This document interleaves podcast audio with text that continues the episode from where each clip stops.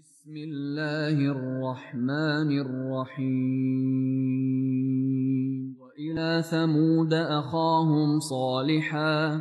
قال يا قوم اعبدوا الله ما لكم من إله غيره.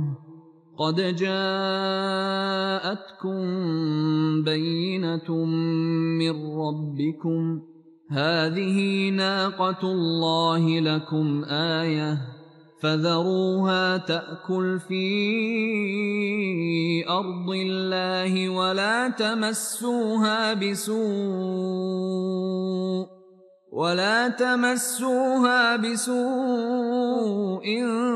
فيأخذكم عذاب أليم واذكروا إذ جعلكم خلفاء من بعد عاد وبوأكم في الأرض وبوأكم في الأرض تتخذون من سهولها قصورا وتنحتون الجبال بيوتا. فاذكروا آلاء الله ولا تعثوا في الأرض مفسدين. قال الملأ الذين استكبروا من قومه للذين استضعفوا لمن آمن منهم أتعلمون؟ أتعلمون أن صالحا مرسل من ربه؟ قالوا إنا بما أرسل به مؤمنون. قال الذين استكبروا إنا بالذي آمنتم به كافرون فعقروا الناقة وعتوا عن أمر ربهم وقالوا يا صالح ائتنا بما تعدنا وقالوا يا صالح ائتنا بما تعدنا إن كنت من المرسلين فأخذتهم الرجفة فأصبحوا في دارهم جاثمين. الحمد لله رب العالمين والصلاة والسلام على سيدنا محمد الصادق الوعد الأمين. اللهم لا علم لنا إلا ما علمتنا إنك أنت العليم الحكيم. اللهم علمنا ما ينفعنا وانفعنا بما علمتنا وزدنا علما. وأرنا الحق حقا وارزقنا اتباعه.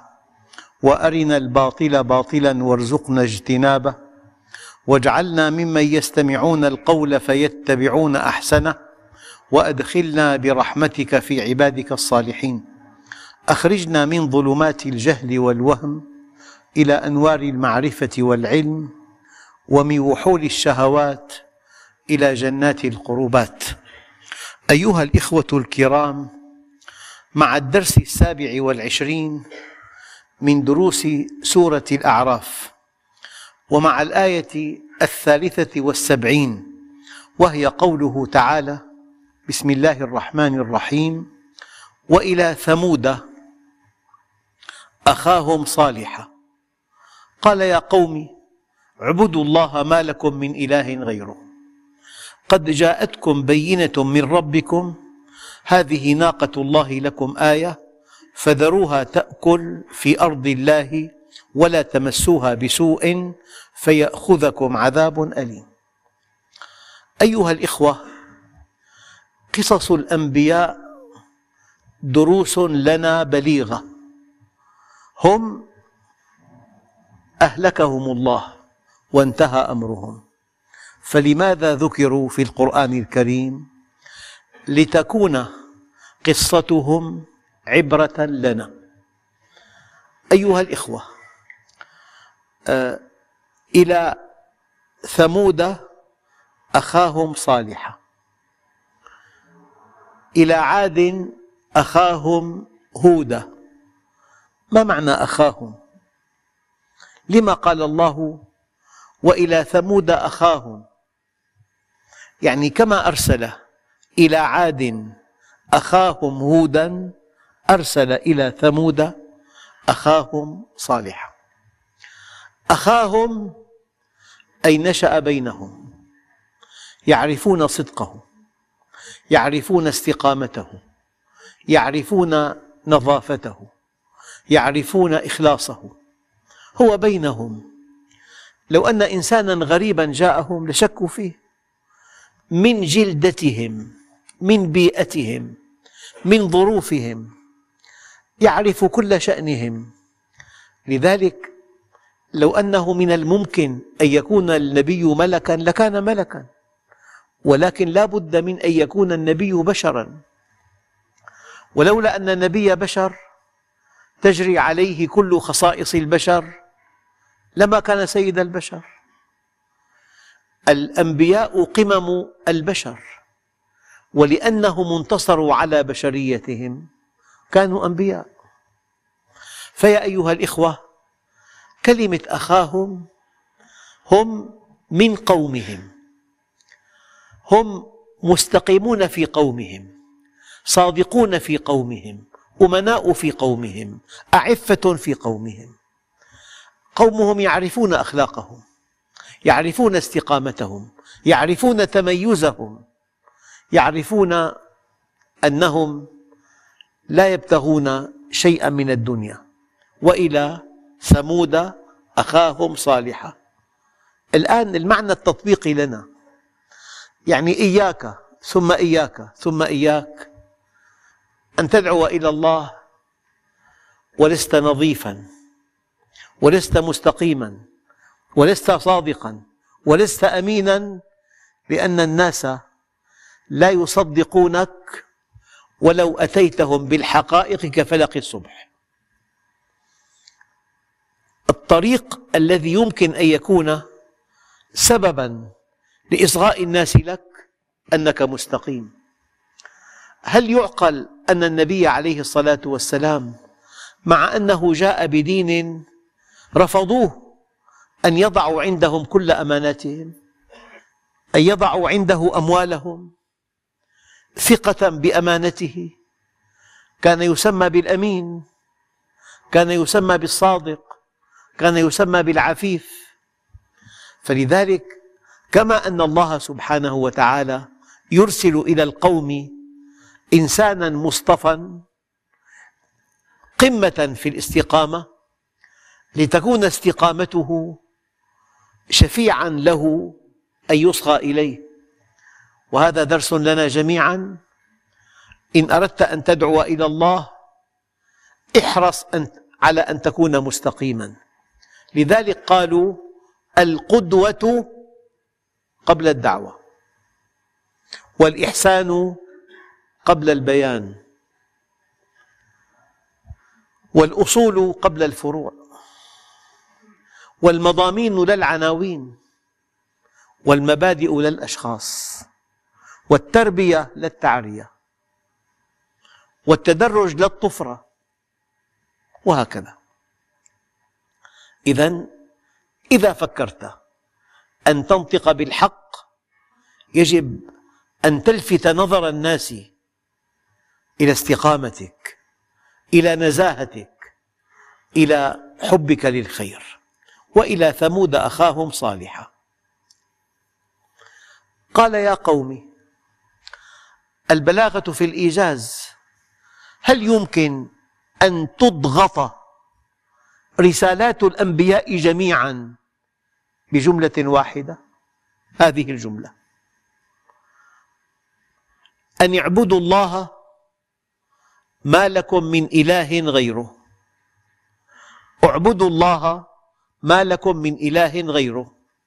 قال تعالى وما أرسلنا من رسول إلا نوحي إليه أنه لا إله إلا أنا فاعبدون.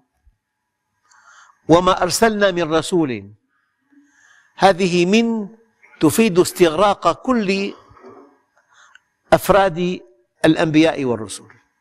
وما أرسلنا من رسول إلا نوحي إليه أنه لا إله إلا أنا فاعبدون.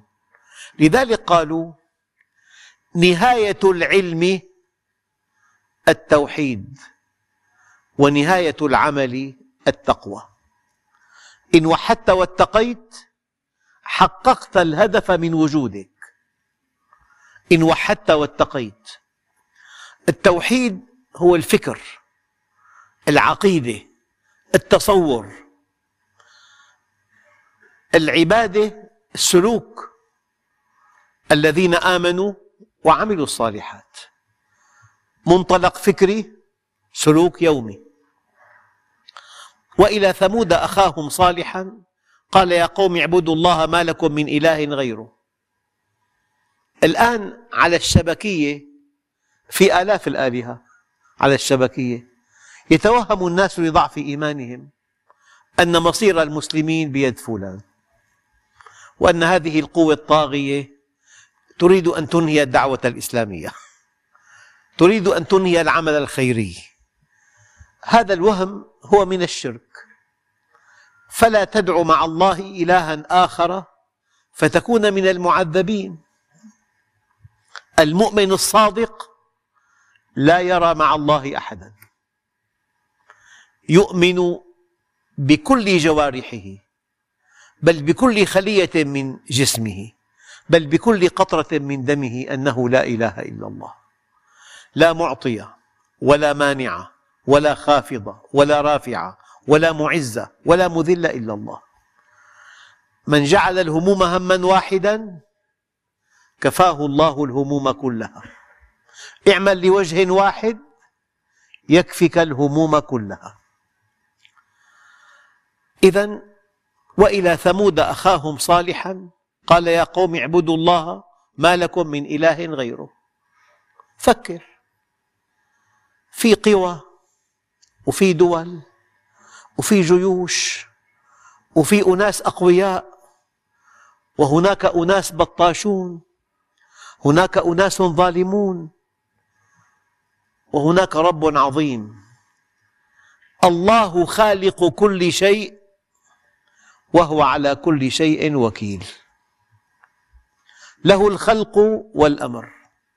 من أبلغ ما قاله أحد الأنبياء قال فكيدوني جميعا. يتحداهم ثم لا تنظرون. إني توكلت على الله ربي وربكم. ما من دابة إلا هو آخذ بناصيتها. إن ربي على صراط مستقيم. تصور وحوش كاسرة مربوطة بأزمة محكمة بيد جهة قوية رحيمة عادلة علاقتك مع من؟ هل مع الوحوش؟ لا مع من يمسكها مع من إطلاقها بيده وحبسها عنك بيده كن مع الله يحبسها عنك. لو نسيت الله وتجاوزت الحدود سلطها عليك. لذلك من أبلغ ما قيل لا يخافن العبد إلا ذنبه ولا يرجون إلا ربه. يعني بالتعبير المألوف اليومي ما في إلا الله والله كبير. هذا هو الإيمان.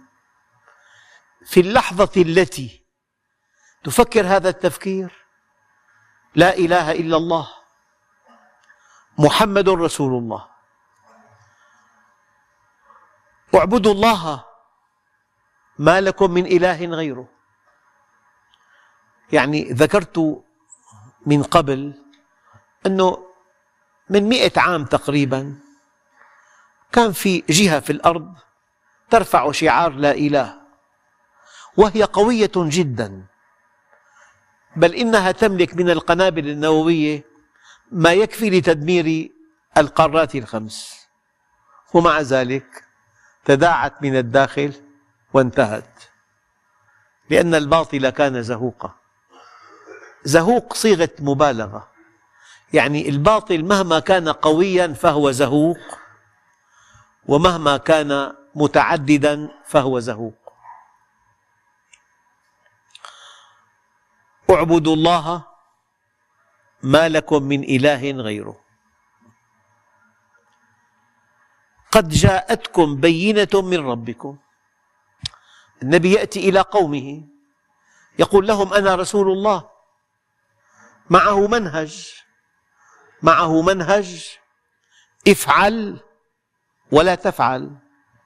في حرام في مكروه كراهة تحريمية في مكروه كراهة تنزيهية في مباح في مستحب في سنة في واجب في فرض. هذا منهج الله عز وجل. لذلك المؤمن ميزته الأولى أنه منضبط. بمنهج الله عز وجل. فالنبي يقول وكذلك الرسول أنا رسول الله. لأن معه منهجا يكذب. وقال الذين كفروا لست مرسلا. لا بد من أن يشهد الله له أنه رسوله. كيف يشهد له؟ من هنا كانت المعجزة.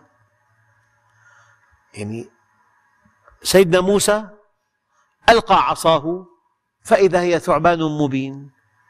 نزع يده فإذا هي بيضاء للناظرين. ضرب البحر بعصاه فأصبح طريقا يبسا.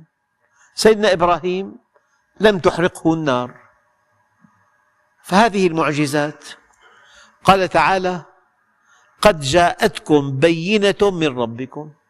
سيدنا صالح معه بينة. ما هذه البينة؟ قال البينة هي الدليل على صدق رسالة الرسول في إبلاغه عن الله. البينة هي الدليل على صدق رسالة الرسول في الإبلاغ عن الله عز وجل. يعني أحيانا يأتيك رجل يقول لك أعطني مئة ألف. أنا مبعوث من فلان. يقول لك, يقول لك معك دليل؟ تعطيه كتاب منه بتوقيعه. وفي رقم هاتف اتصل فيه. في كتاب في توقيع في هاتف.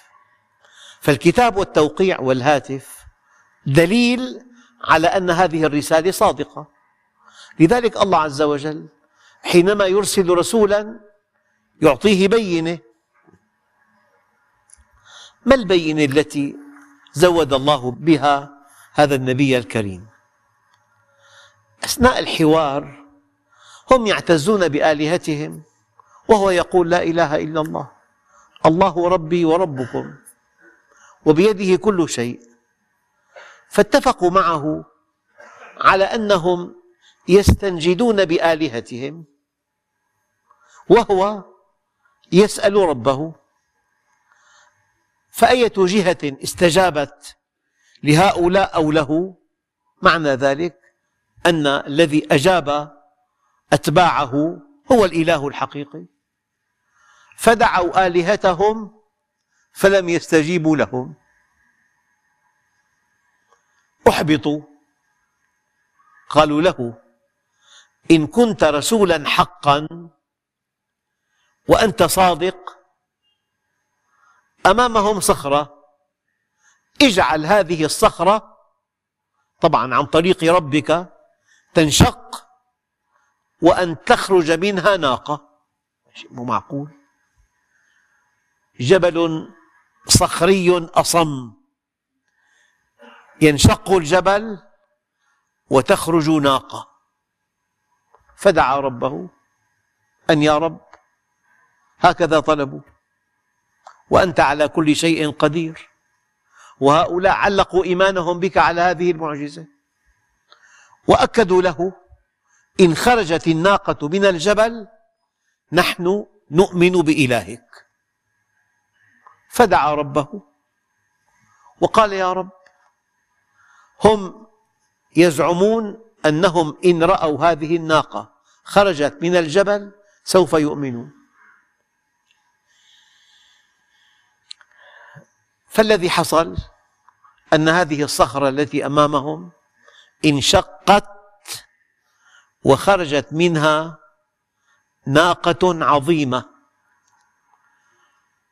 عشراء يعني حامل في الشهر العاشر. وبراء وبرها كثيف. وجنينها يتحرك في بطنها. عشراء وبراء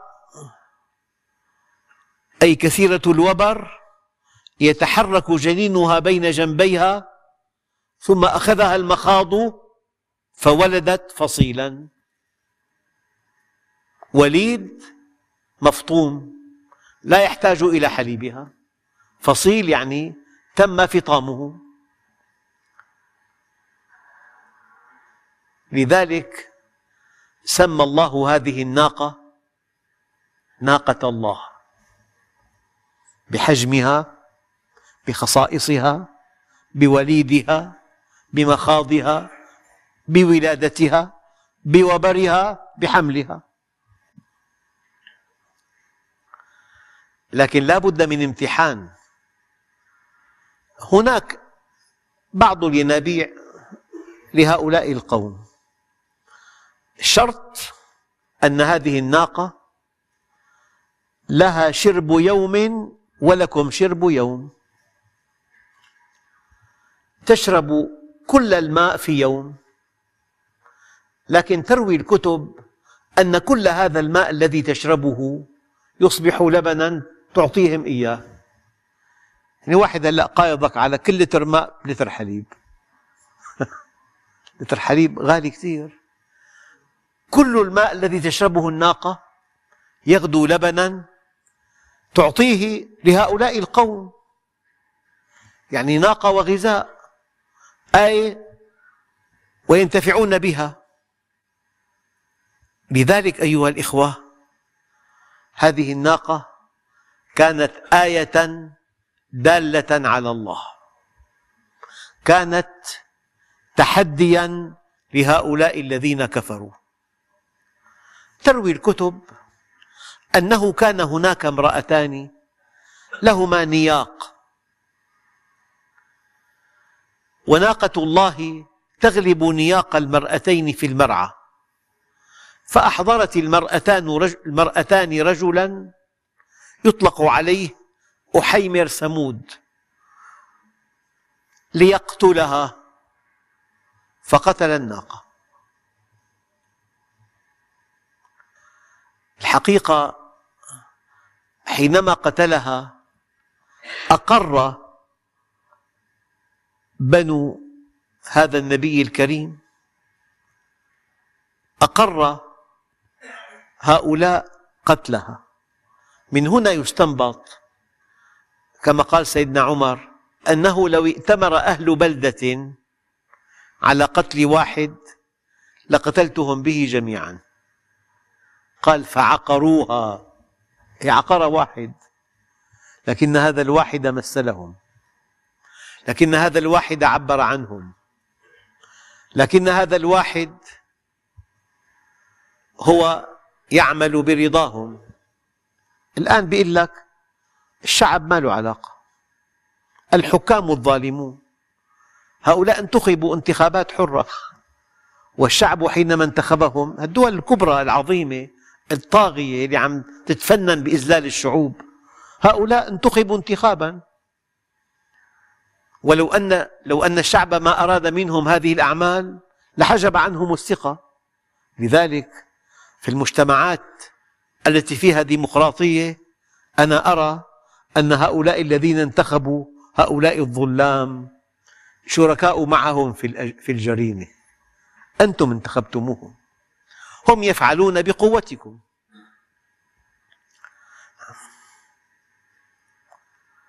أيها الإخوة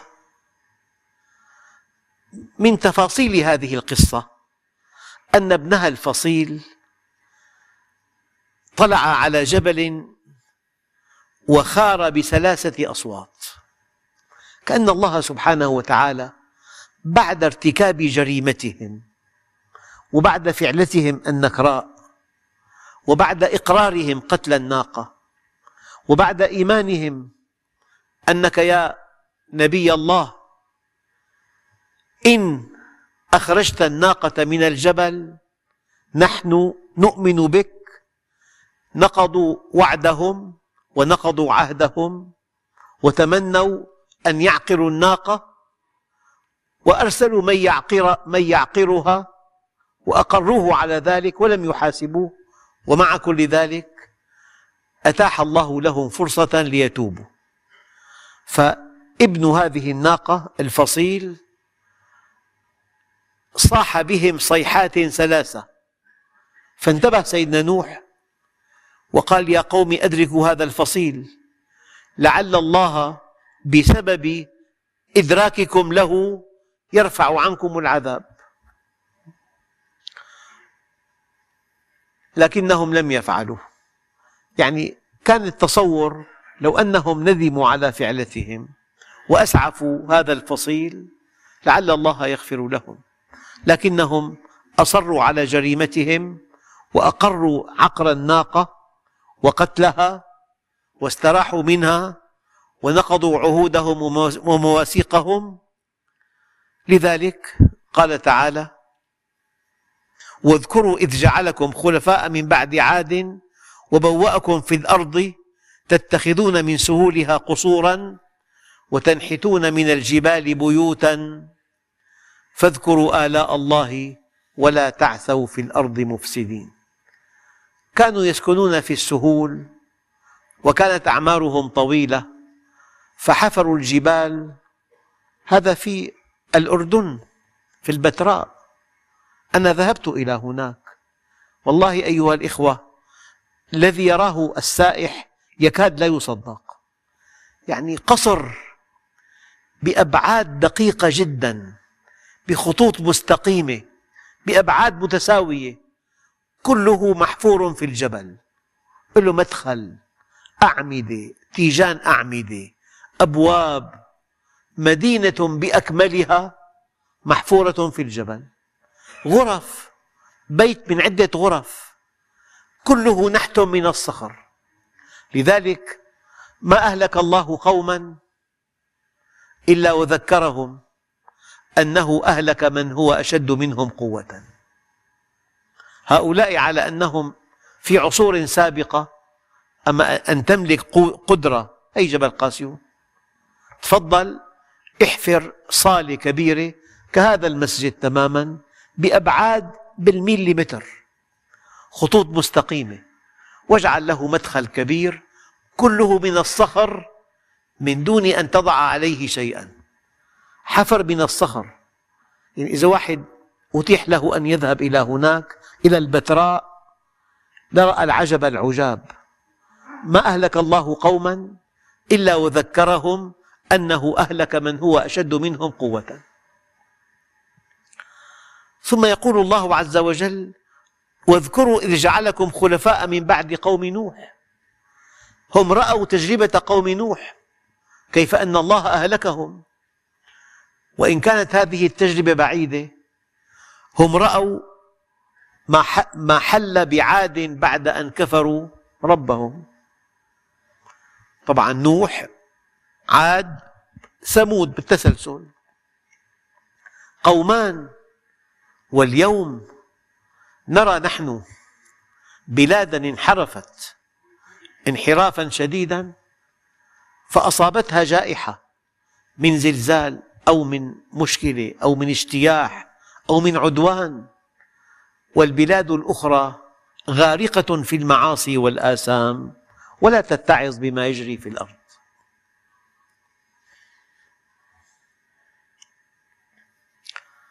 أيها الإخوة لذلك قال الملأ الذين استكبروا من قومه. إذا في عنا مستكبرين وعنا مستضعفين. وللعلم المترفون مستكبرون. والمترفون في آيات ثمانية في القرآن الكريم كفار. الإنسان حينما يلغي الآخرة ليس بين يديه إلا الدنيا. يعبدها من دون الله. يعبد الدرهم والدينار. يعبد المرأة من دون الله. يعبد شهوته. يتخذ من شهواته آلهة. شيء طبيعي جدا. وهذه نماذج متعددة متكررة. دولة جبارة قوية تتحكم فيها مصالحها. لا ترعى قيمة ولا مبدأ ولا رحمة ولا إنصافا ولا عدلا.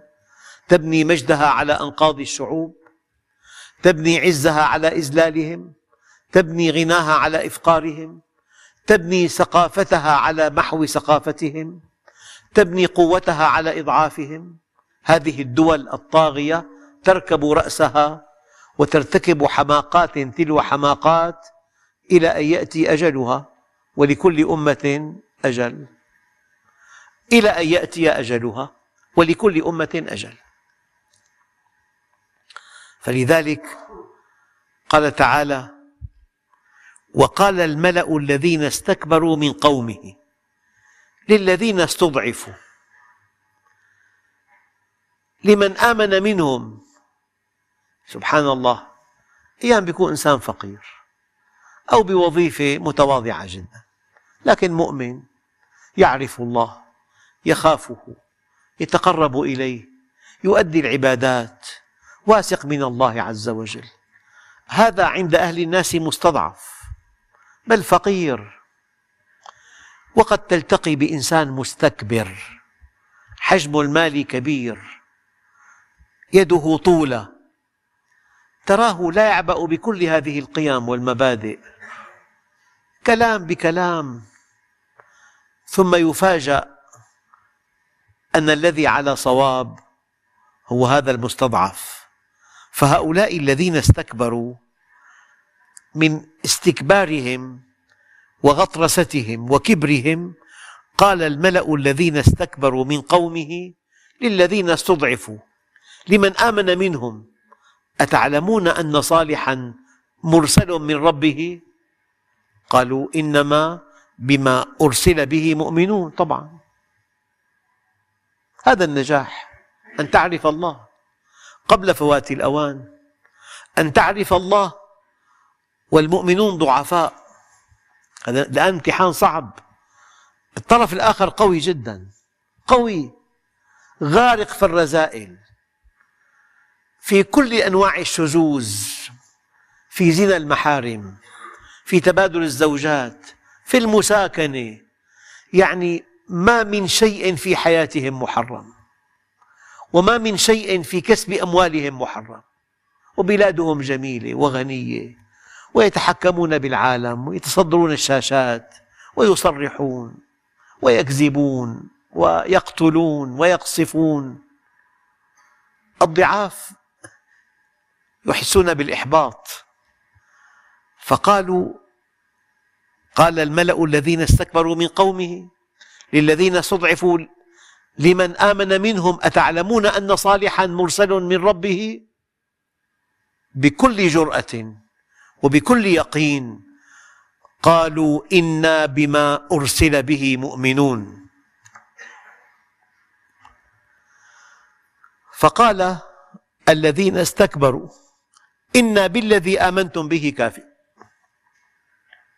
أخواننا الكرام أن تخرج ناقة من جبل صخري وأن تشرب ماء البلدة في يوم وأن تعطي كل هذا الماء لبنا لهم. هذه ناقة استثنائية. هذه معجزة. هذه ناقة الله. ومعها وليد جنين في الشهر العاشر ويأتيها المخاض وتلد هذا الفصيل. فلذلك شيء يلفت النظر أن الله عز وجل حينما يقول إن في ذلك لآية لكم دققوا. إن كنتم مؤمنين يا رب نحن بالآية نؤمن. أنت في هذه الآية عكست المعنى. أنت تؤمن بهذا إن كنت في الأصل مؤمنا. معنى هذه الآية أن الإنسان حينما يتخذ قرارا بالإيمان كل شيء يدله على الله. فعقروا الناقة وعتوا عن أمر ربهم. عصوا أمر ربهم. وقالوا يا صالح ائتنا بما تعدنا إن كنت من المرسلين. يعني إن كنت رسولا صادقا فأتنا بما تعدنا. ولا أجد في الأرض من هو أغبى ممن يتحدى الله عز وجل. الإنسان في قبضة الله.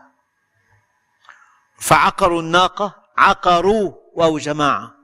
معنى ذلك أنهم جميعا أقروا قتلها. وما حاسبوا قاتلها ولا أرضوا فصيلها ولا ندموا ولا اعتذروا ولا تابوا بل تحدوا فعقروا الناقة أي أقروا قتلها وعتوا عن أمر ربهم وقالوا بوقاحة ما بعدها وقاحة يا صالح ائتنا بما تعدنا إن كنت من المرسلين. جاء الرد الإلهي. فأخذتهم الرجفة. فأصبحوا في دارهم جاثمين. الواقف بقي واقف. والنائم نائم. يعني حالتهم جمدت. معنى جاثمين. كل واحد على الحالة التي جاء فيها بلاء الله عز وجل. في بإيطاليا في جبل فيزوف هذا الجبل بركاني. خرج منه حمم ورماد بركاني غطى بلدة كانت غارقة في المعاصي والآثام. غطاها ثمانية أمتار. ومع مضي السنوات والحقب هذا الرماد أصبح صخرا. ونسي الناس من تحت الرماد. في العصور الحديثة أثناء التنقيب وجدوا يعني أنا الصور عندي وجدوا صخر. لما نقروه لقوا في جوف حقنوا تجويف الصخر بالجبصين السائل ثم كسروا هذا الصخر فإذا امرأة تجمع حليها من الخزانة وإذا أناس يأكلون على المائدة وإذا كلب أصابه الهلع يعني لما حقنوا الفراغات بالجبصين السائل ثم أزاحوا القالب عن الذي حقنوه بالجبصين ظهرت حالة بلدة كان الوقت بعد الظهر أثناء الغداء. كل إنسان كما هو حتى فزعوا الرجال فزعوا النساء شيء بالقصور شيء بالبيوت شيء بالطرقات. هناك من يأكل هناك من يجمع الأموال فأصبحوا في دارهم جاثمين. طبعا في بحوث وفي صور وفي تحقيقات مطولة عن هذا البركان. هذا قذف بالرماد البركاني حتى غطى هذه المدينة مقدار ثمانية أمتار ومع مضي الأيام أصبح صخرا. فالرماد غطى إنسان إنسان ذاب من لحم ودم بقي الفراغ. حقن الفراغ والله في صور ظهرت ملامح الرجل وهو مزعور ملامح كلب إلى جانبه. نعم. فهذا معنى قوله تعالى فأخذتهم الرجفة أو الصيحة فأصبحوا في دارهم جاثمين هذا المصير. والذي أقوله لكم تمتلئ الأرض ظلما وجورا. فيأتي أخي عيسى فيملأها قسطا وعدلا. والله بلغ الظلم في الأرض أن البشر بالمئات بل بالألوف بل بالملايين يقتلون. ولا تهتز لواحد من الأقوياء شعرة أبدا. مليون قتيل مليون معاق أربع ملايين مشرد. قتل امرئ في بلدة جريمة لا تغتفر وقتل شعب مسلم مسألة فيها نظر. يقول لك أزمة الشرق الأوسط. أزمة. أيها الإخوة هذه قصص للموعظة. فتولى عنهم. وقال يا قوم قد أبلغتكم رسالة ربي ونصحت لكم ولكن لا تحبون الناصحين. أذكر مرة كنت في العمرة في صديق ذكر لي هذه القصة الواقعية. يعني بدوي من أطراف جدة لما توسعت جدة اقتربت من أرضه. فارتفع سعرها. باعها بثمن بخس دون أن يعلم. يعني مكتب عقاري خبيث جدا اشتراها منه بأبخس الأثمان أنشأ فوقها بناء من عشر طوابق. وأصحاب هذا المشروع شركاء سلاسة فالأول وقع من فوق الطابق العاشر إلى الأرض فنزل ميتا. والثاني دهس بسيارة. انتبه الثالث. فبحث عن صاحب الأرض. بحث عنه عشرة أشهر أو ستة أشهر. حتى عثر عليه. أعطاه ثلاثة أمثال حصته. يعني أعطاه الثمن الحقيقي. فقال له هذا البدوي ترى أنت لحقت حالك. ترى أنت لحقت حالك. يا أخوان ما دام القلب ينبض خلينا نلحق حالنا. اللي عنده مخالفة اللي عنده تقصير اللي عنده بدخله حرام اللي عنده ظلم ظالم إنسان آكل حق إنسان ما دام القلب ينبض في بحبوحة هو. لذلك فتولى عنهم وقال يا قوم قد أبلغتكم رسالة ربي ونصحت لكم ولكن لا تحبون الناصحين. ضرب الله مثلا قرية كانت آمنة مطمئنة يأتيها رزقها رغدا من كل مكان فكفرت بأنعم الله فأذاقها الله لباس الجوع والخوف بما كانوا يصنعون. هذا التفلت والمرأة التي هي كاسية عارية كل خطوط جسمها يراه يراها من في الطريق ولها أب مسلم ولها أم مسلمة وقد يرتاد أبوها المساجد. هذا الفساد إن لم يوضع حد له فهناك مع الله مشكلة كبيرة جدا. نسأل الله أن يردنا إليه ردا جميلا. والحمد لله رب العالمين. بسم الله الرحمن الرحيم. الحمد لله رب العالمين. والصلاة والسلام على سيدنا محمد الصادق الوعد الأمين. اللهم أعطنا ولا تحرمنا أكرمنا ولا تهنا آثرنا ولا تؤثر علينا أرضنا وارض عنا. وصلى الله على سيدنا محمد النبي الأمي وعلى آله وصحبه وسلم والحمد لله رب العالمين الفاتحة.